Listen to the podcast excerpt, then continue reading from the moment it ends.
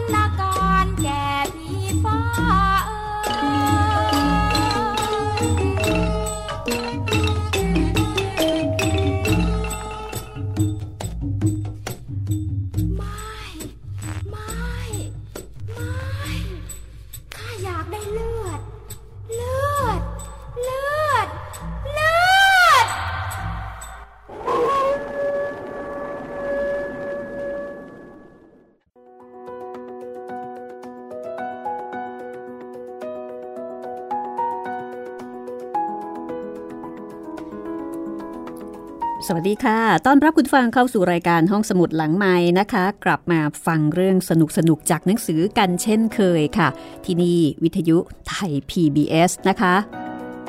วันนี้เรามาถึงตอนสุดท้ายแล้วค่ะ ของหนังสือปีศาจของไทย งานเขียนของครูเหมเวชกรนะคะ จากการที่วิทยุไทย PBS ห้องสมุดหลังใหม่ร่วมกับมูลนิธิบรมครูค่ะนำงานของ อาจารย์เหมเวชกร หรือว่าครูเหมเวชกร นักเขียนเรื่องผีที่มีชื่อเสียง ฝีมือชั้นครูนะคะนำมาอนุรักษ์แล้วก็เชิดชูในรูปแบบของสื่อเสียง ที่คุณสามารถจะเข้าถึงได้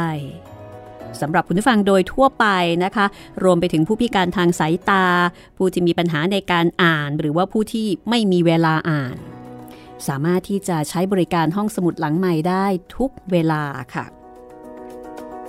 วันนี้จะเป็นตอนที่ 19 นะคะ แล้วก็เป็นตอนที่ชื่อว่า ไอ้ถุยผู้ซื่อสัตย์ จากบันทึกปากคำของนายกล่อม ซึ่งมาถึงตอนที่นายกล่อมหลงรักแม่บุญยิ่ง ซึ่งเป็นลูกสาวของพ่อบุญธรรม แม่บุญยิ่งเนี่ยหนีตามผู้ชายอื่นไป แล้วปรากฏว่า วันดีคืนดี ในกล่อม ก็พบว่าแม่บุญยิ่ง กลับมาที่บ้านแล้วก็กลับมาในยามวิกาลยิ่งไปกว่านั้นนะคะ ในครั้งนี้เนี่ยแม่บุญยิ่งกระโดดขึ้นมานั่งข้างๆเขา เป็นครั้งแรกที่ในกล่อมได้มีโอกาสอยู่กับแม่ยิ่งสองต่อสองแล้วก็ในบรรยากาศที่เป็นใจ มืดมืดไม่มีคนรู้เห็นด้วยในกล่อมก็สงสัยว่าทำไมถึงไม่ขึ้นบ้าน เรื่องราวจะเป็นอย่างไรต่อไปนะคะทำไมแม่ยิ่งถึงได้มาแบบลับๆล่อๆ แบบนี้มีธุระหรือว่ามีปัญหาอะไรหรือเปล่า ติดตามได้เลยค่ะ กับตอนที่ 19 ไอถุยผู้ซื่อสัตย์จากหนังสือปีศาจของไทยค่ะ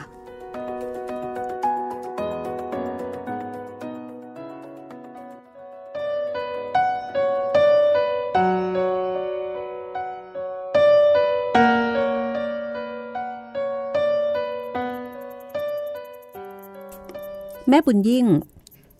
ก็ตอบในกล่อม ซึ่งถามว่าทำไมถึงไม่ขึ้นบ้าน แม่บุญยิ่งบอกว่า อย่าให้พ่อรู้ว่าฉันมานะ ฉันกลัวพ่อ เพราะว่าฉันเลวทรามที่สุด ฉันไม่กล้าเข้าหน้าพ่อ และฉันก็ไม่เหมาะที่จะเป็นลูกของพ่อด้วยโถแม่ยิ่ง พ่อไม่ใช่คนใจดำนะ แม้จะโกรธ ก็ประเดี๋ยวประดาวเท่านั้นแหละ ไม่ได้ ฉันมานี่ เพื่อรับผิด ฉันรู้ว่าพี่กล่อมรักฉัน แต่ฉันมันเลว ใจง่าย หลงคำพูดพวกบางกอกก็เลยหนีตามเขาไป แต่เดี๋ยวนี้เขาทิ้งฉันเสียแล้ว ฉันเสียใจเหลือเกินพี่กล่อม ฉันอยากตาย อยากตายเหลือเกิน คนอย่างฉัน อยู่ไปก็รกโลก โอ้ อย่าคิดสั้น เราเกิดยากนะแม่ยิ่ง คิดหักใจเข้าหาพ่อดีกว่า พ่อแกไม่ใจดำจะทิ้งแม่ยิ่งได้หรอก เราลืมเรื่องเก่าเสยเถิดมาตั้งต้นใหม่ในกล่อมก็ปลอบใจไปตามประษา ส่วนแม่ยิ่งได้แต่ก้มหน้าร้องไห้อย่างสะอึกสะอื้น ในกล่อมก็นึกเอาเองว่าแม่บุญยิ่งก็ร้องไห้ ตามภาษาของคนที่คิดผิดไปแล้ว แล้วก็กลับตัวกลับใจ หรือไม่ก็คงจะคิดสงสารพ่อบังเกิดเกล้าลึกๆในกล่อมก็ดีใจ ดีใจที่แม่บุญยิ่งเนี่ยถูกทิ้งแล้วก็กลับมา การที่แม่บุญยิ่งกลับมา ก็เลยทำให้ในกล่อมลืมถามว่า แม่บุญยิ่งกลับมาได้ยังไง ในเวลามืดมืดค่ำค่ำ ในกล่อมก็ถามเธอไปว่า แล้วนี่ทำไมมาดึกป่านนี้ล่ะ ฉันมาแต่วัน แต่ฉันไม่กล้าเข้ามา ฉันพักบ้านเพื่อน แต่พี่กล่อมอย่าไปถามใครนะ ว่าฉันอยู่บ้านใคร ฉันไม่ต้องการให้พ่อและใครๆรู้ว่าฉันมา แม่บุญยิ่งก็ห้ามในกล่อม แล้วก็แน่นอนว่าถ้าแม่บุญยิ่งพูดอะไร ในกล่อม ก็จะทำตามนั้น ซึ่งก็เป็นมาแต่ไหนแต่ไรแล้ว ว่าในกล่อมจะต้องเป็นฝ่ายยอมตามแล้วก็เชื่อทุกสิ่งทุกอย่างที่แม่บุญยิ่งพูดแล้วก็สั่งเสมอ พี่กล่อมคิดถึงฉันบ้างหรือเปล่าโธ่ถามได้ นายกล่อมก็ตอบแบบไม่ต้องคิด เพราะว่าเขาหลงรักแม่บุญยิ่งมาโดยตลอด แล้วก็ครั้งนี้ถือเป็นโอกาสดีที่ในกล่อมได้มีโอกาสพูดความในใจ แล้วก็อยู่ในบรรยากาศที่เป็นใจในที่มืดสองต่อสองด้วย ในขณะที่ในกล่อมเล่ามาถึงตอนนี้ ผู้ฟังต่างก็หากันขึ้นมา แล้วก็ดื่มสุรา แล้วก็ลุ้นประทึกว่าเรื่องราวจะเป็นอย่างไรต่อไป ในกล่อมก็เล่าต่อไปว่า แม่บุญยิ่ง ก็ถามเขาว่า ในกล่อมนั้น ยังรักเธออยู่หรือเปล่า ซึ่งในกล่อมก็ตอบว่า พุทโธ ถามทำไม ตายแทนยังได้เลย อย่าถามอย่างนั้น จริง ๆ หรือพี่กล่อม ฉันเป็นคนเลวทราม ไม่สมควรที่พี่กล่อมจะมารักฉันเลย ฉันน่ะควรตาย ควรตายจริงๆ ฉันจะอยู่ดูหน้าคนเขาได้อย่างไร ฉันต้องตายแน่ถ้าไม่ยิ่งตาย ฉันก็ขอตายด้วย ถ้าอยู่ไปก็หมดประโยชน์ๆในกล่อมก็พูดออกไปจากใจจริง แม่บุญยิ่งหยุดนิ่งมองหน้าเขา คล้ายกับจะค้นหาความจริง ฉันตายแน่ ถ้าพี่สมัครใจตายกับฉัน พรุ่งนี้เวลานี้เรามาตกลงกันใหม่นะ เราตายแล้ว ไปเกิดร่วมกันใหม่ พี่กับฉันจะเป็นผัวเมียกัน ในตอนแรก ในกล่อมก็พูดไปง่าย ๆ เพราะว่ารักแม่ยิ่ง แต่มาคิดอีกที ถ้าเขาตาย พ่ออยู่คนเดียวก็คงลำบาก อย่าเลย เขาจึงพยายามจะหน่วงเหนียวความคิดที่เธออยากตายให้หายไป คือพยายามที่จะปลอบใจให้เธอเลิกคิดท้อแท้ แล้วก็คิดจะตาย ส่วนตัวเขานั้น แม้แต่เธอจะเสียไปแล้วก็ตาม ขอแต่ว่า ให้เธอกลับสงสารเขา แล้วก็รักเขา ก็ถือว่าเป็นบุญ แก่คนอย่างเขาซึ่งถือว่าเป็นคนยากที่ไม่มีที่พึ่ง คือไม่ได้รู้สึกอะไรกับการที่แม่ยิ่งเนี่ยเเหมือนกับเสียตัวให้กับผู้ชายอื่นไปแล้ว แล้วก็ถูกทิ้งเขาไม่ได้รังเกียจตรงนั้นเลย การที่แม่ยิ่งพูดว่าอยากตายนั้นในกล่อมก็ตีความไปเองว่า อาจจะพูดในยามน้อยใจ แต่ถ้าแม่ยิ่งกับเขาตกลงกันได้ แล้วถ้าพ่อของแม่ยิ่ง ยอมผ่อนปรนไม่โกรธเกลียด ก็ไม่น่าจะเป็นอะไร แต่มานึกถึงคนแถวนี้ ว่าอาจจะเมินหน้าไม่มองเธอ ก็เห็นใจ หรือคิดว่า จะหนีไปอยู่เสียที่อื่น แต่เมื่อคิดถึงตรงนี้ ในกล่อมก็คิดไม่ออกว่า แล้วถ้าไปอยู่ที่อื่น จะไปอยู่ที่ไหน ไปทำมาหากินอะไร มีสมบัติอะไรพอไหม นึกแล้ว เขาก็พูดไม่ออกบอกไม่ถูกเหมือนกัน จากนั้นทั้งคู่ก็ต่างถ่ายถามถึงสารทุกสุขดิบกันหลายเรื่อง ยกเว้นการถามว่า เธอหนีไปกับใคร และเดี๋ยวนี้ชายผู้นั้นไปไหน ประเด็นนี้ในกล่อมไม่อยากฟัง แล้วก็ไม่อยากให้แม่ยิ่งเนี่ยรู้สึกหม่นหมองใจ เรื่องแล้วก็แล้วไป ไม่อยากให้สะท้อนใจ ทั้งเธอแล้วก็เขา ตลอดเวลาที่อยู่ด้วยกันในที่มืด ในกล่อมไม่เคยคิด ในการที่จะล่วงเกิน จับเนื้อต้องตัวเธอเลย เคยอยู่อย่างไร ก็ยังคงเกรงใจอย่างนั้น ทั้งคู่คุยกันอย่างชื่นใจจนเกือบฟ้าสาง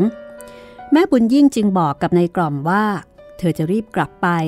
ก่อนที่พ่อของเธอจะตื่น ขอให้ในายกล่อมไปส่งเธอที่ท้ายบ้าน อจะแอบไปอยู่บ้านเพื่อนก่อนสว่าง ถ้าคนตื่นก็จะเห็นหมดแล้วเรื่องก็จะแดงขึ้นนายกล่อมก็เลยเดินมาส่งเธอที่ท้ายบ้าน ฉันไปส่งถึงที่ได้ไหมอ้าว ก็พูดกันแล้วยังไงว่า อย่ารู้เลยว่าฉันอยู่กับใคร แล้วก็ที่ไหน ในกล่อมก็เลยยืนงง ปล่อยให้เธอเดินจากไป ร่างของบุญยิ่ง หลีกดงขี้เหล็กไปแล้วก็เลี้ยวออกชายทุ่ง เดินลับหายไปในความมืด ส่วนในกล่อมก็เดินกลับมาที่ห้างนา ด้วยความปรับรื้มใจ ในครั้งแรกของชีวิตเขาเคยแต่เศร้าแล้วก็น้อยใจตัวเอง คือที่ผ่านมามีแต่เศร้าแล้วก็น้อยใจ มีเพียงคืนนี้ที่เขารู้สึกมีชีวิตชีวา แม้แต่เธอจะพูดว่าเราไปตายเสียด้วยกัน แล้วเกิดใหม่ เราจะได้เป็นผัวเมียกันคำนี้แม้จะมีความหมายว่าต้องรอคอยไปอีกถึงชาติหน้า แต่ในกล่อมก็ยังมีความสุข แล้วก็มีความหวังว่าอาจจะตกลงกันได้ในชาตินี้แหละ จากนั้นในกล่อมก็กลับขึ้นห้าง แต่ไม่นอน เพราะว่าในเวลานั้นก็จวนจะสว่างแล้ว เขาจัดแจงตลบชายมุ้งขึ้น เตรียมสายสะพายเจ้าทุย อีเก เอาไว้ตามเคย แล้วก็ขึ้นบ้าน เข้าครัว หุงข้าวปิ้งปลาตามหน้าที่ พอพระอาทิตย์ขึ้น ก็กินข้าวกัน ตามประษาชาวนา คือกินกันแต่มืด แล้วก็จุงควายออกแต่เช้าตรู่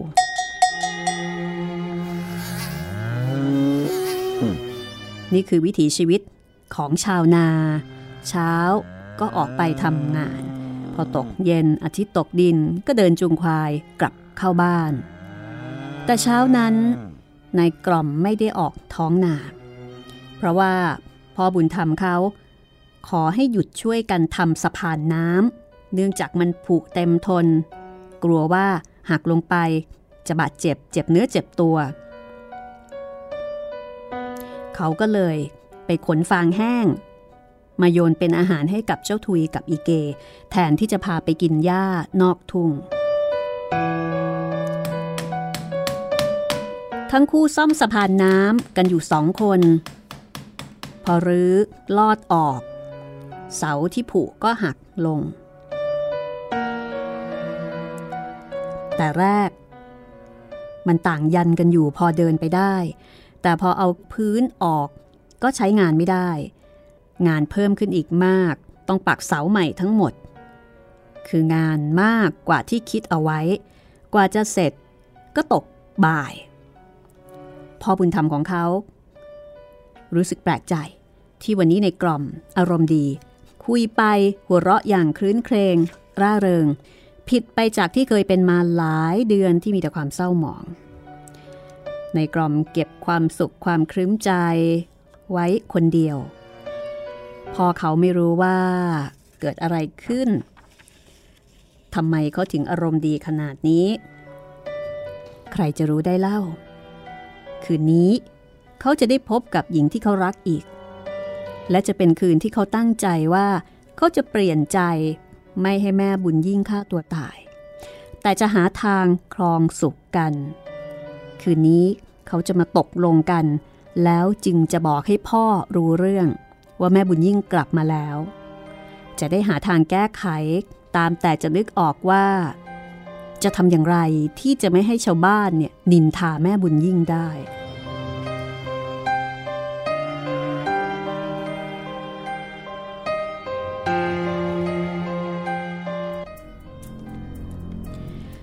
เสียงเรือยนต์เมลำเล็กวิ่งในคลองกำลังจะผ่านบ้านไป ในกล่อมและพ่อก็คิดว่าเป็นเรื่องปกติ แต่ทันใดนั้นเองมีหญิงสองคนแต่งตัวเหมือนกับคนกรุงเทพ ชี้มือกันโวกเวกมาที่ในกล่อมแล้วก็พ่อ ซึ่งพ่อบุญธรรมของในกล่อมก็ไม่รู้ว่าใครเป็นใคร มีเสียงเอะอะเอะอะเสียงเครื่องเรือเบาลงจนหยุดนิ่ง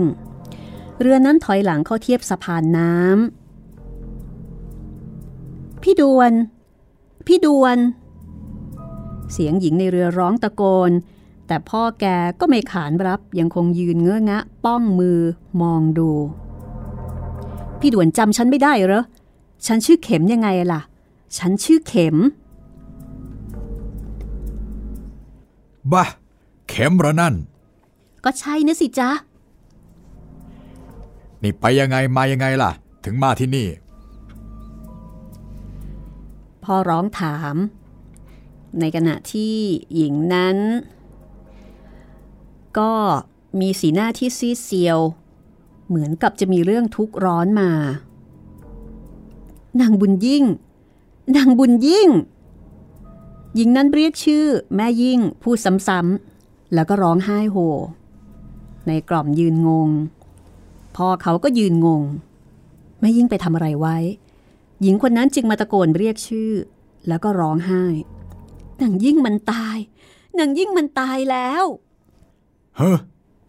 มันผูกคอตายที่บ้านฉันเหรอในด่วนก็ถามอย่างเชื่อครึ่งไม่เชื่อครึ่ง ในขณะที่ในกล่อม สะดุ้งนิดหน่อย แต่ซ่อนยิ้มเอาไว้ ก็นึกในใจว่าผู้หญิงคนนี้จะมาไม้ไหนกันนะ แม่ยิ่ง จะตายหรือไม่ตายเขาสิ รู้ดีกว่าใคร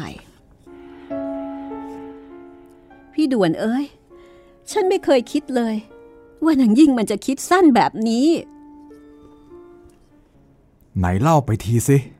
ข้างงจริงๆว่ะพ่อของนายกล่อมก็ ไม่รู้ว่าจะยังไงดี ในขณะที่ในกล่อมยืนเฉย เพราะเขามั่นใจว่า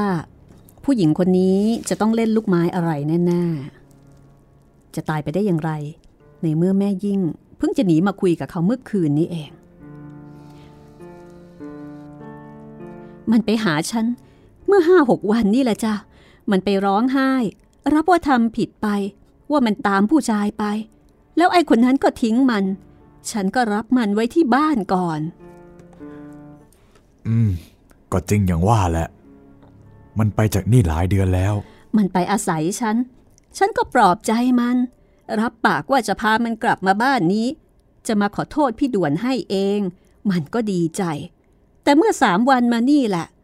ฉันกับแม่คล้าย เธอชี้มือไปยังหญิงอีกคนที่มาด้วยกันแล้วก็บอกว่า เราไปซื้อของที่ตลาด จะทำขนมขายตามเคย พอกลับมาหนังยิ่งมันก็ผูกคอตายแล้ว ฉันที่เป็นลมเลย พี่ด่วน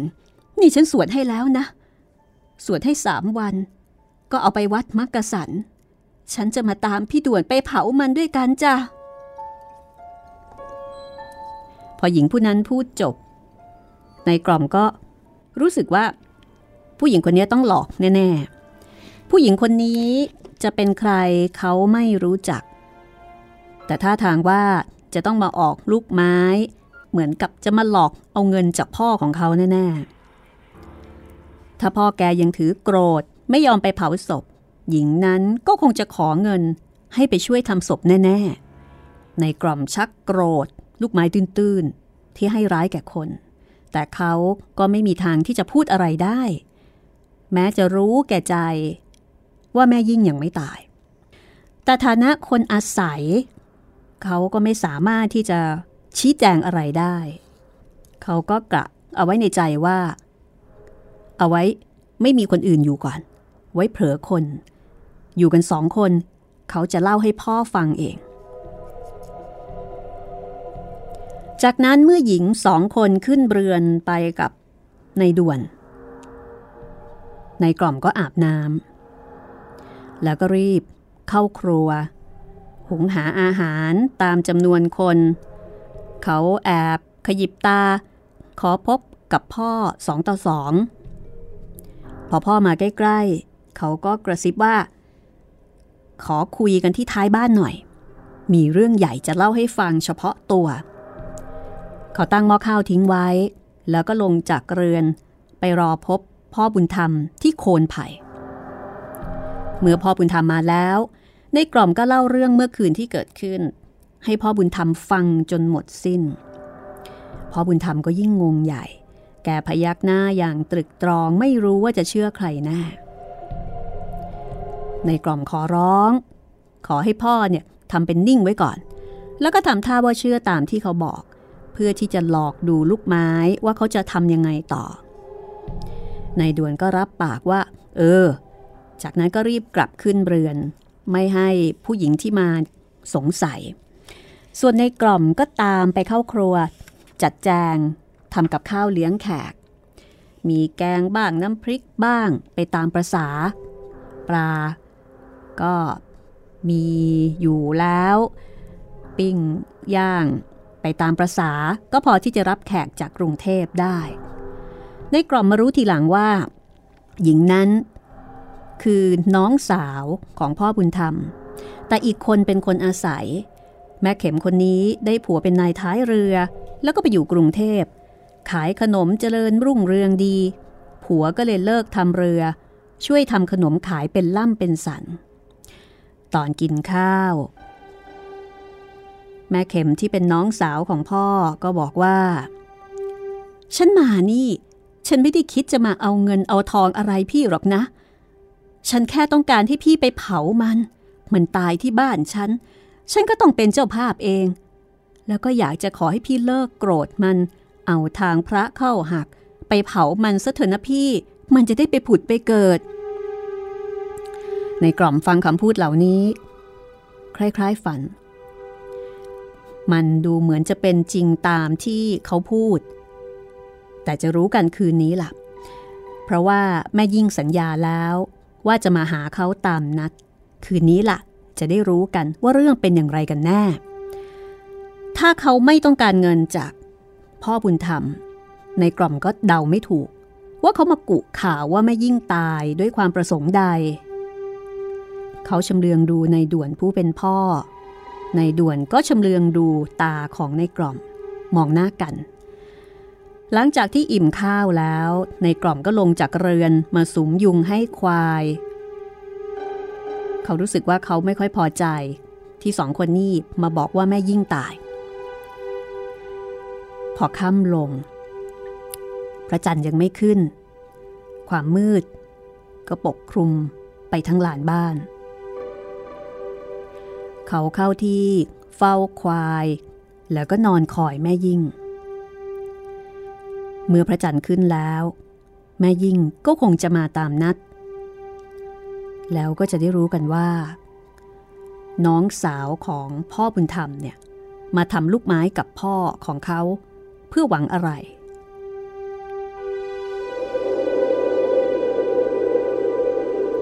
ในกล่อมนอนคิดไปนึกไปแล้วก็เผลอหลับไปเมื่อไหร่ก็ไม่รู้ตัว เขามาสะดุ้งตื่นอีกที เมื่อมีเสียงไอ้ทุยแล้วก็อีเกเต้นตึกตัก แล้วก็หายใจฟืดฟาด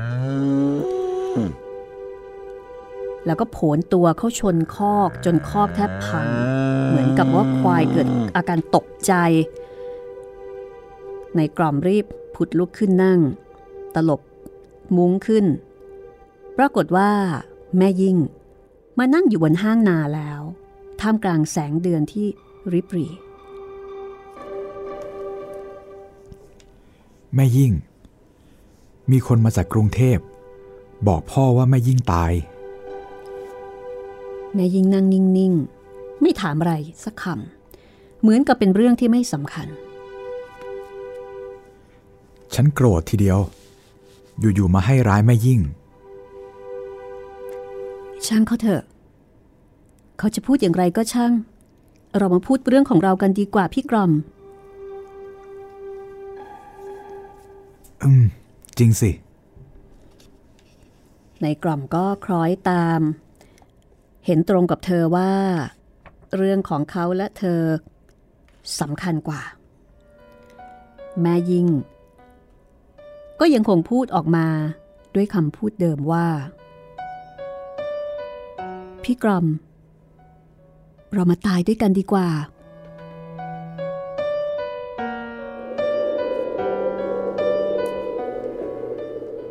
แม่ยิ่งจ๋า เรามาคิดเรื่องอื่นกันเถอะ อย่าคิดสั้น เรายังมีทางแก้ไขที่ดีอยู่ ฉันคิดหาทางไว้แล้ว คือ เรากุข่าวขึ้นว่าแม่ยิ่งหนีไปกรุงเทพ เพราะเกลียดฉัน ไม่ชอบฉันที่มารักแม่ยิ่ง และพ่อแกก็เห็นด้วย แม่ยิ่งจึงต้องหนีไป แล้วตอนนี้แม่ยิ่งเกิดสงสารฉัน แม่ยิ่งจึงกลับมา ทั้งเห็นกับพ่อว่า แกไม่มีใครจะช่วยทำงาน แกแก่แล้ว ก็ควรจะได้พักผ่อนให้สบายในกล่อมก็อธิบายทางออกที่เขาก็อุตส่าห์คิดมา แม่ยิงนางฟังเฉยๆ ไม่พูดสักคำว่าดีหรือไม่ดีคือไม่ออกความคิดเห็นใด ๆ เลยในกล่อมก็พูดต่อไปด้วยความน้อยใจว่า การคิดตายน่ะ เป็นความคิดสั้น เรื่องมันมีอย่างไร ก็ต้องสู้มัน จะแพ้มันทำไม พี่กล่อมพูดก็ถูก พี่กล่อมรักฉันจริง แต่เราจะเป็นผัวเมียกันได้อย่างไร ถึงว่าจะรักกันแทบจะกลืนกินก็เถอะทำไมล่ะ แม่ยิ่ง คงไม่รักฉันเหมือนเดิมใช่ไหม เดี๋ยวนี้ฉันรักพี่กล่อมแล้ว ทันทีที่แม่ยิ่งพูด ในกล่อมก็ใจวูบแทบจะกระโดดกอดด้วยความดีใจ แต่ก็ไม่กล้า เพราะว่าเคยเกรงกลัวแม่ยิ่งมาแต่เก่าก่อน ได้แต่ใจเต้นโครมโครมอยู่ในอก เรื่องราวจะเป็นอย่างไรต่อไปนะคะ เดี๋ยวพักสักครู่ ตกลงไม่ยิ่งตายแล้ว หรือยังไม่ตาย แล้วทำไมถึงเปลี่ยนใจมารักในกล่อมง่าย ๆ แบบนี้ ทั้งที่ผ่านมานั้นไม่เคยมีใจให้เลย พักสักครู่เดี๋ยวเดี๋ยวกลับมาฟังกันต่อนะคะ ในช่วงหน้ากับเรื่องไอ้ทุยผู้ซื้อสัตว์ค่ะ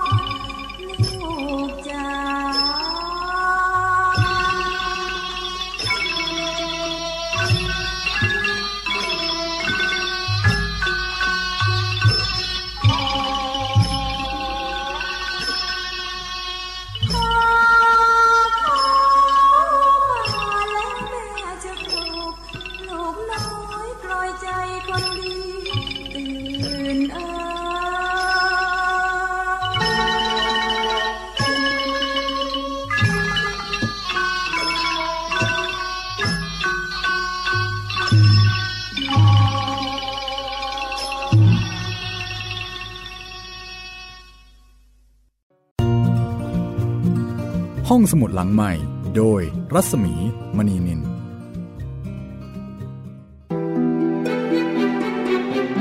สัมผัสเสียง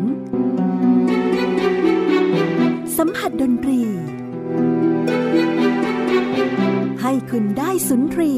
กับเรื่องราวและบทเพลงคลาสสิก ในรายการ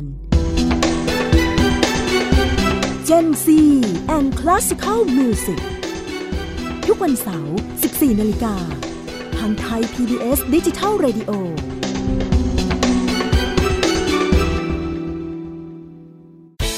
ที่คุณอย่ามาถามอะไรที่ search เจอใน Google เออ ถามกูรูในสิ่งที่ Google ไม่มี t c a s คีย์เวิร์ดสำคัญเลย ครับ TCAS คือระบบการคัดเลือกค่ะ ดังนั้นถ้าเราบ่นกันเรื่องของการสอบที่ซ้ำซ้อน มันไม่ได้เกี่ยวโดยตรงกับ TCAS อ๋อ เราไปโทษทีแคสเขาไม่ได้ไม่ได้ เพราะเขาไม่ใช่ข้อสอบ ถูกต้อง TCAS คือระบบการคัดเลือก อยากให้ฟังจะได้รู้จากกูรูด้านการศึกษา โดยนัทยาเพชรวัฒนา และวรเกียดนิ่มมาก ในรายการทีคุณ t c a s ทุกวันเสาร์ 16 นาฬิกา ทางไทย PBS Digital Radio ฟังสดหรือย้อนหลังทางแอปพลิเคชันไทย PBS Radio และ w w w t h a i PBS Radio com วิทยุไทย PBS www.thaipbsradio.com ออกอากาศจากอาคารบี องค์การกระจายเสียงและแพร่ภาพสาธารณะแห่งประเทศไทย ถนนวิภาวดีรังสิต กรุงเทพมหานคร Thailand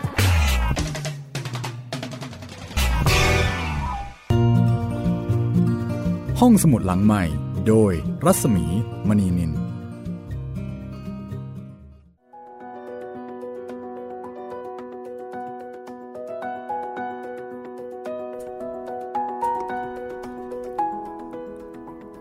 กลับเข้าสู่ช่วงที่ 2 นะคะ ของห้องสมุดหลังใหม่กับตอนที่ 19 ของหนังสือปีศาจของไทยนะคะ กับตอนที่ชื่อว่า ไอ้ถุยผู้ซื่อสัตย์ค่ะ เป็นการนำเสนอร่วมกันนะคะของห้องสมุดหลังใหม่ แล้วก็มูลนิธิบรมครูค่ะ เพื่ออนุรักษ์แล้วก็เชิดชูผลงานของครูเหมเวชกร นักเขียนเรื่องผีชั้นครูที่ผลงานของท่านยังคงได้รับความนิยม เป็นที่ติดตามของนักอ่านมาจนถึงปัจจุบันนะคะ คุณผู้ฟังสามารถที่จะติดตามฟังรายการย้อนหลังได้ที่นี่ห้องสมุดหลังใหม่ค่ะ จบจากเรื่องนี้ก็เท่ากับว่า เราได้ถ่ายทอดงานเขียนปีศาจของไทยครบหนึ่งเล่มแล้วนะคะ มีหลายเรื่องที่จะทำให้เราได้เรียนรู้ปีศาจของไทย ที่มีเอกลักษณ์ มีsignature เฉพาะตัวนะคะ ไม่ได้หลอกกันแบบเอาจริงเอาจัง เป็นล่ำเป็นสันเหมือนกับผีอื่นๆน่ากลัวพอประมาณ แต่มีเรื่องของความรักความผูกพันเข้ามาร่วมด้วย และขณะเดียวกันก็สะท้อนถึงวิถีไทย วัฒนธรรมไทย ประเพณีไทย ได้ความรู้เกี่ยวกับประวัติศาสตร์สังคมด้วยเช่นกันต้องบอกว่าเป็นเรื่องผีที่มีสาระไม่น้อยทีเดียวนะคะ อ่านเรื่องผี หรือว่าฟังเรื่องผีของครูเหมเวชกร จะถือว่าเป็นการเรียนรู้สังคมไทยในอีกทางหนึ่ง อย่างมีความสุขและก็สนุกมากค่ะ เดี๋ยวเรามาฟังกันต่อเลยนะคะ กับเรื่องที่คุณผู้ฟังคงกำลังลุ้นอยู่ว่า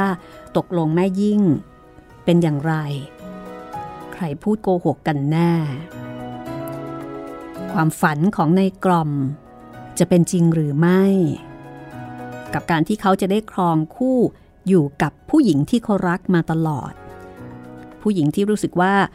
คือเป็นผู้หญิงที่เขารู้สึกว่าไม่มีวันจะสมหวัง เพราะผู้หญิงคนนี้เป็นลูกสาวของพ่อบุญธรรมแล้วก็ไม่เคยสนใจเขาเลย เพราะว่าเขาเองก็เป็นคนจน แล้วก็เป็นแค่คนอาศัยคนหนึ่งเท่านั้นเอง แต่ตอนนี้ส้มหล่นแล้ว แม่ยิ่งบอกว่ารักเขานะคะ เพราะว่าถูกทิ้งมาจากผู้ชายอื่น ในกรอบมีความสุขมาก แต่มีปัญหาตรงที่แม่ยิ่งชวนตายนี่แหละจะทำอย่างไรดี ฟังต่อกันเลยก็แล้วกันนะคะ กับตอนจบค่ะ ของเรื่องไอ้ถุยผู้ซื่อสัตย์แล้วก็ตอนสุดท้าย ปีศาจของไทยค่ะ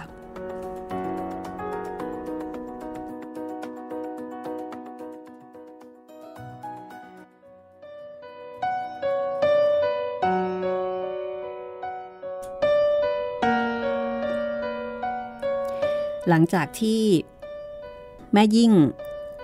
ยังคงยืนยัน ที่จะชวนในกล่อมตายด้วยกัน แล้วก็บอกว่าเดี๋ยวนี้เธอรักในกล่อมแล้ว ในกล่อม ก็เลยถามสาเหตุที่แม่ยิ่งร่ำร่ำจะไปตายท่าเดียวว่า ถ้าอย่างนั้นแม่ยิ่งกลัวพ่อใช่ไหม แต่ฉันรับรองได้ เรื่องพ่อฉันพูดกับแกได้ เรื่องนั้นฉันรู้ แต่เราก็เป็นผัวเป็นเมียกันไม่ได้อยู่ดีแหละพี่กล่อม แม่ยิ่งยังคงยืนยันคำพูดเดิม ซึ่งในกล่อมไม่เข้าใจ โธ่พูดให้ฉันเข้าใจที่เธอนะ ฉันไม่เข้าใจจริงในกล่อมพูดอย่างอึดอัดใจ ที่พูดกับแม่ยิ่งไม่รู้เรื่อง และไม่ยอมเข้าใจกันสักที เหมือนกับว่า เธอจะชวนตายเสียเรื่อยทำไมแม่ยิ่งไม่นึกถึง พ่อของเขาบ้าง พ่อบุญธรรมของเขา และพ่อแท้ๆของแม่ยิ่งทำไมไม่นึกว่าถ้าแม่ยิ่งตายแล้วก็ชวนเขาตาย พ่อจะอยู่คนเดียว มาตายกันเสียหมด พ่อจะทำอย่างไร เราควรจะตอบแทนบุญคุณ แก่ผู้มีพระคุณแก่เรา โดยการทำงานเลี้ยงแกในกล่อมคิดแบบนี้ แล้วทำไมถึงจะต้องมาตาย เพื่อที่จะให้พ่อเนี่ยมาทำศพให้อีก ในกล่อมไม่เข้าใจ พี่กล่อม ฉันจะพูดให้พี่รู้ก็ได้ ฉันจะบอกให้รู้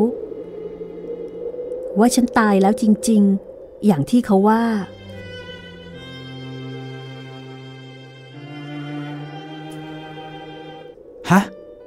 พูดเล่นทำไม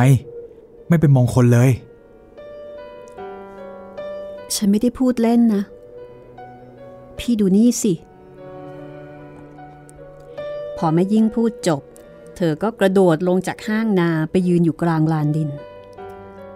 แล้วร่างกายของเธอก็อ้วนขึ้น อ้วนขึ้น อืดบวมไปทุกส่วน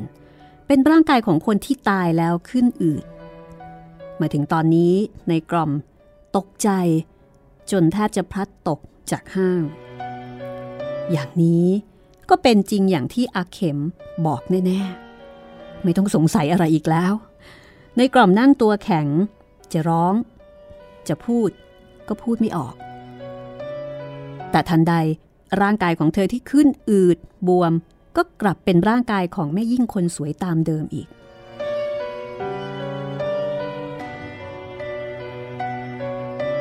พี่กล่อมเห็นหรือยัง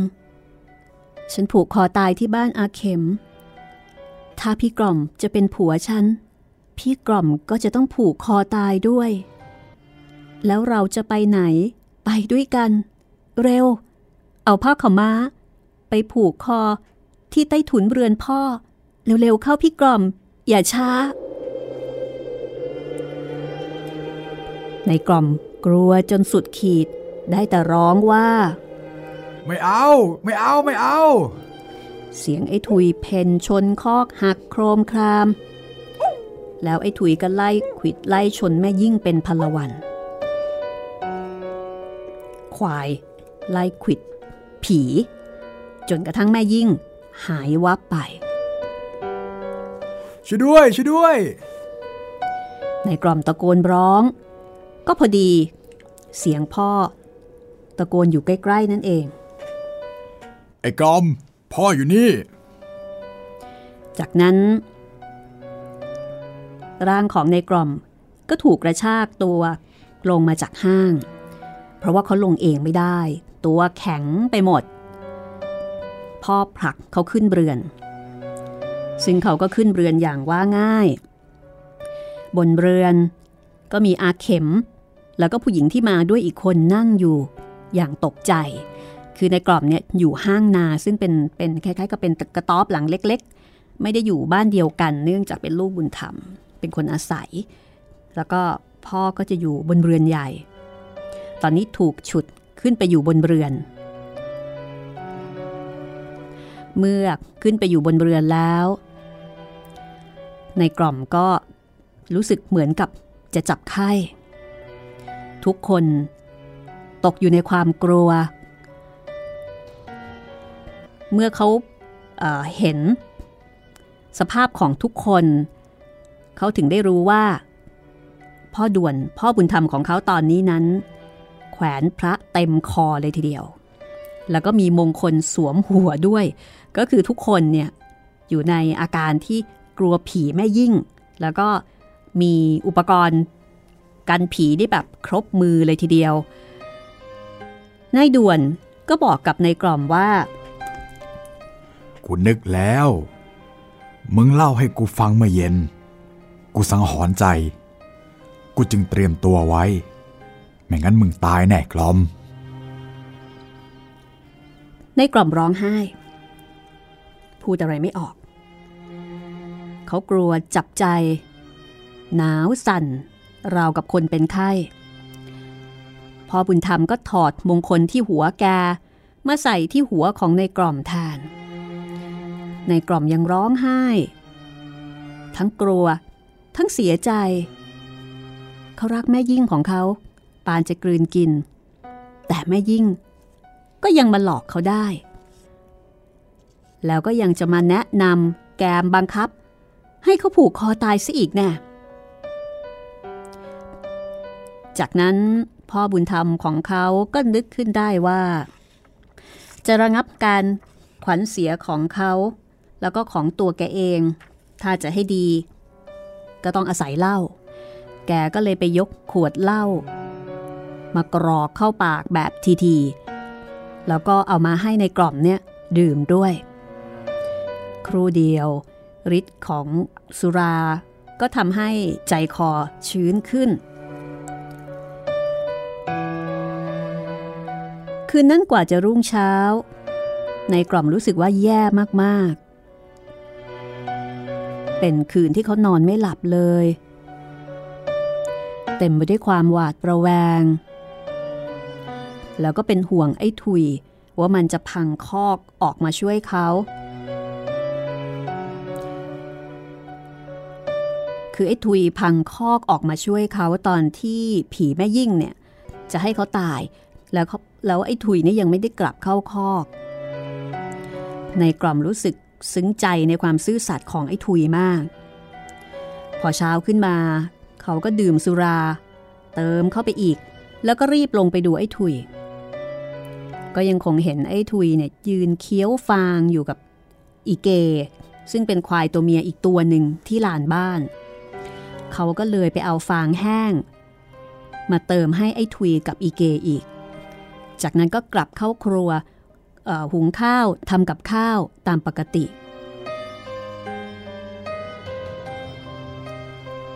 ในระหว่างที่กินข้าวกัน พ่อบุญธรรมของในกล่อมก็บอกว่า แกจะไปเผาศพแม่ยิ่งที่กรุงเทพ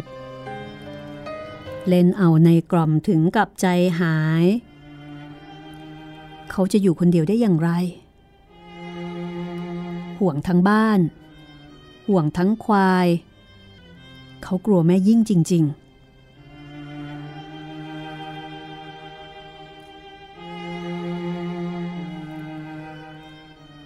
เสียงผู้ใหญ่เติม หัวเราะหึหึผู้ใหญ่เติมนี่คือคนที่นั่งฟังเรื่องราว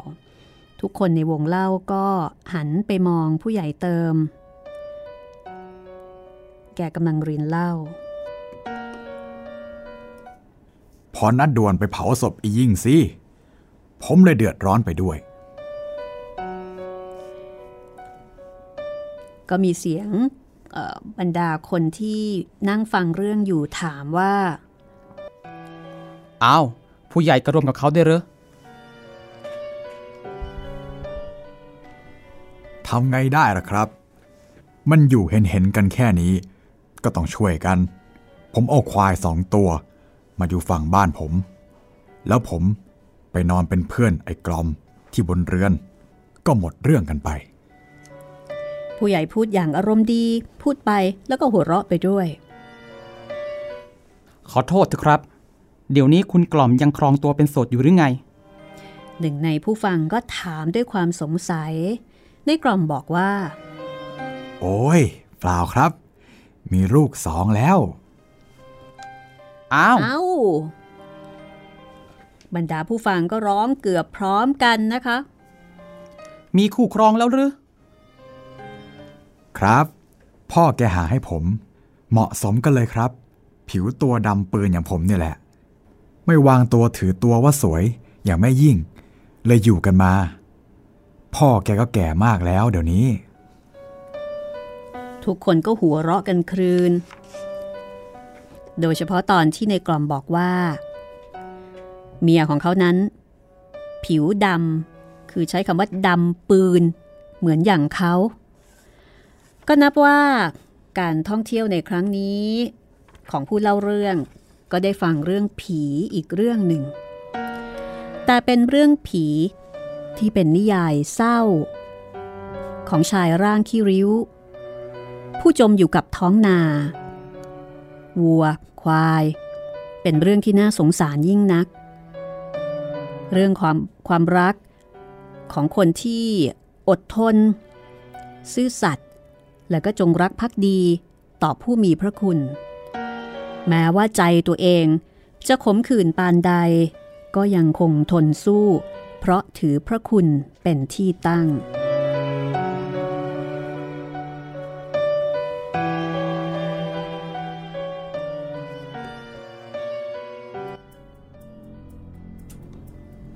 และนี่ก็คือเรื่องไอ้ถุยผู้ซื่อสัตย์นะคะ เรื่องผีที่มีความโรแมนติกเล็กๆ โรแมนติกแบบเศร้าๆ เพราะความรักที่ไม่สมหวังของในกล่อม แล้วก็ความรักที่ไม่สมหวังของฝ่ายแม่ยิ่งที่กลายเป็นผีด้วย นี่ก็เป็นสเสน่ห์ในการ สร้างสรรค์เรื่องผีนะคะของครูเหมเวชกรค่ะ เรียกว่าเป็นนักเขียนชั้นครูที่มีชื่อเสียงมากทั้งเรื่องของการเล่าเรื่องผี ในรูปแบบของเรื่องสั้นนวนิยาย รวมไปถึงการเขียนภาพประกอบเรื่องผีที่หลอนสุดๆนะคะ คุณผู้ฟังสามารถที่จะติดตามรายการห้องสมุดหลังไม้ได้ ที่นี่วิทยุไทย PBS เราเล่ามาตอนนี้เป็นตอนที่ 19 แล้วนะคะ ก็คือจะมีงานเขียนที่เป็นชุดพูดผีปีศาจของไทยเนี่ยห้าเล่มด้วยกัน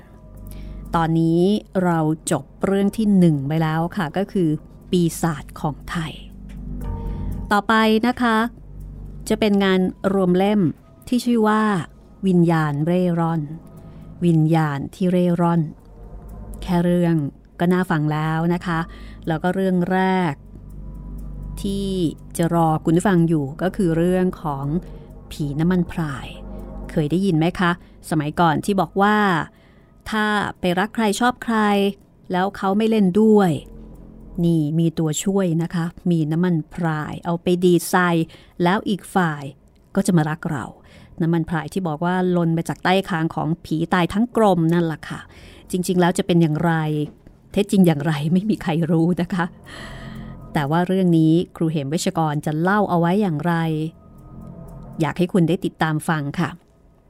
วันนี้หมดเวลาของห้องสมุดหลังใหม่ที่เป็นการร่วมมือกันนะคะของรายการแล้วก็มูลนิธิบรมครู ซึ่งเป็นมูลนิธิที่ดูแลงานเขียนของครูเหมเวชกรค่ะ ดิฉันรัศมีมณีนินนะคะ จิตรินเมฆเหลือง ลาคุณผู้ฟังไปก่อนนะคะ แล้วพบกันใหม่ที่นี่วิทยุไทย PBS ตอนต่อไป สวัสดีค่ะ